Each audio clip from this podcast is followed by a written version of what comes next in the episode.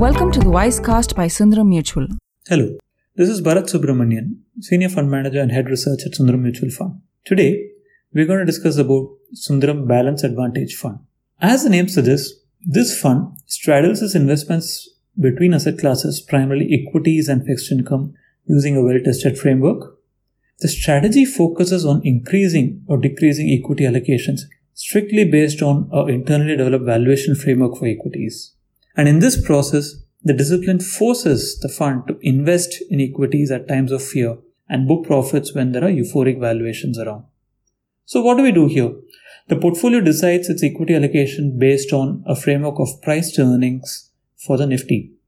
The flexibility remains to move equity allocations all the way up to one hundred percent when the Nifty price to earnings trade at the lowest end of identified P E bands.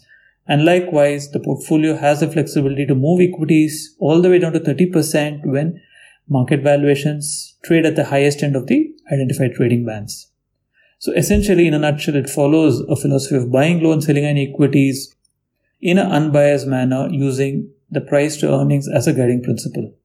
And let's not forget, even if equity allocations fall to thirty percent, the fund would continue to attract an equity taxation, given that arbitrage would be used as a filler to ensure gross equity levels are at sixty-five percent at any point of time. So what is the current portfolio outlook? As we speak today, the markets have been going through waves of emotion over the last fifteen months, right from panic to a gradual recovery to increased optimism. Earnings recovery has been notably swift across many sectors, especially manufacturing, consumer and export-oriented sectors.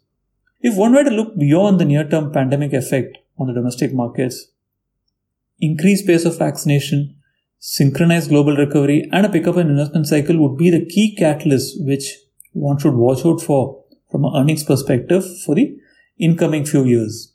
Alongside, we have a fairly accommodative stance across most of the central banks across geographies, and this has been one of the instrumental reasons why we've seen this increased optimism reflect in terms of valuations. So the fund currently post-budget has been positioned in equities in the range of forty to forty-five percent over the last few months, especially from February twenty twenty-one. And within the portfolio allocations in equities, the fund has invested close to seventy percent in large caps, around twenty odd percent in mid caps and six percent in small caps. Since October last, last year, which is October twenty twenty, the mix of mid caps and small caps have consciously moved up in the portfolio from being in low double digits to all the way to up to twenty-eight percent together, as we see the earnings recovery being more broad-based this time around. So where is the portfolio position within equities? The portfolio today is fairly diversified across sectors, and we have moderate overweights in banking and financial services, discretionary consumption, chemicals, and small underweights in consumer staples and utilities. The reason over here is that we believe that the earnings recovery in this phase of uptick in the economies around is going to be much more broad-based, and one needs to have a diverse approach to investing in this phase of recovery. And within our portfolio, we have a blend of companies benefiting out of a cyclical recovery in both domestic as well as global economies. So if you were to look at the top portfolio positions across sectors, at this point of time, clearly banking and financial services would top the charts in terms of where we have the portfolio positioning with moderate overweights with respect to the re- relevant benchmarks.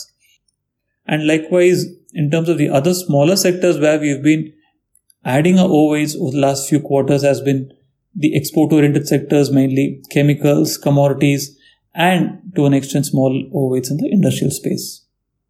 So this phase of disruption that we've seen in the last fifteen months has created unexpected growth levers for many sectors which are going to be tailwinds for a fairly long period of time. To give you an example, chemicals is a space where we've seen India emerge as a dependable alternative to China over the last few years, and this pace of shift has started accelerating as we see the Indian companies exhibit a reasonable amount of confidence in terms of the pipeline of opportunities as well as improved demand conditions. So one of the reasons why we've consciously increased the overweights here is that the supply chain disruption that we see across globe in various sectors has given this tailwind for both demand as well as pricing for the export-oriented sectors And within that, chemicals and commodities have been clear beneficiaries in the recent past. At this phase of market, we believe the first phase of large macro trade is largely done. The macro in terms of central bank easing and the uh, repercussions out of it is largely discounted by the market. Incrementally, the focus will be on stock selection in terms of identifying which are the companies which are going to be sustainable winners from henceforth and where one needs to be positioned in terms of identifying the winners for the portfolio. So from our portfolio perspective in Sundaram Balanced Advantage Fund, we believe that this diverse approach to investing as well as having moderate overweights across sectors where we believe tailwinds are getting much more stronger would help the fund navigate the current phase of market in the medium term with reasonably low level of volatility to the portfolio. So whom does this fund suit for? This is a product where clearly investors have a few questions answered explicitly. One, the question of market timing. Second, in terms of how much to allocate between equity and debt. And three, how to rebalance using a tax-efficient structure. And lastly, in terms of any equity investment for this matter, is to curtail volatility. So if you look at this fund, this addresses all these four questions, including addressing the volatility of the portfolio. The investor clearly doesn't need to time the market and rather puts it in a product like this where the asset allocation is defined by a tested framework and the rebalancing is done based on market conditions in a very dynamic manner. So we do a monthly rebalancing of the portfolio, which takes into account both the price action as well as the earnings improvement that one sees around. Three, the rebalancing is done still using an equity taxation, given that the fund will use arbitrage to keep gross equity at sixty-five percent plus, which if an investor has to do it on an individual basis, clearly it would have an inefficiency involved.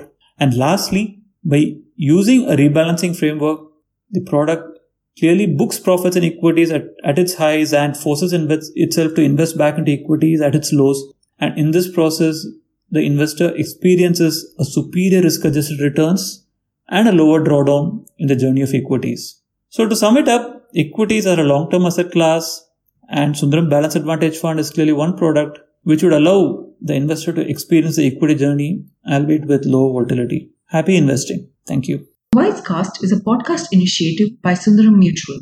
We hope you like listening to us as much as we love presenting it to you. Stay tuned to the WiseCast to learn more about the world of mutual funds and investing.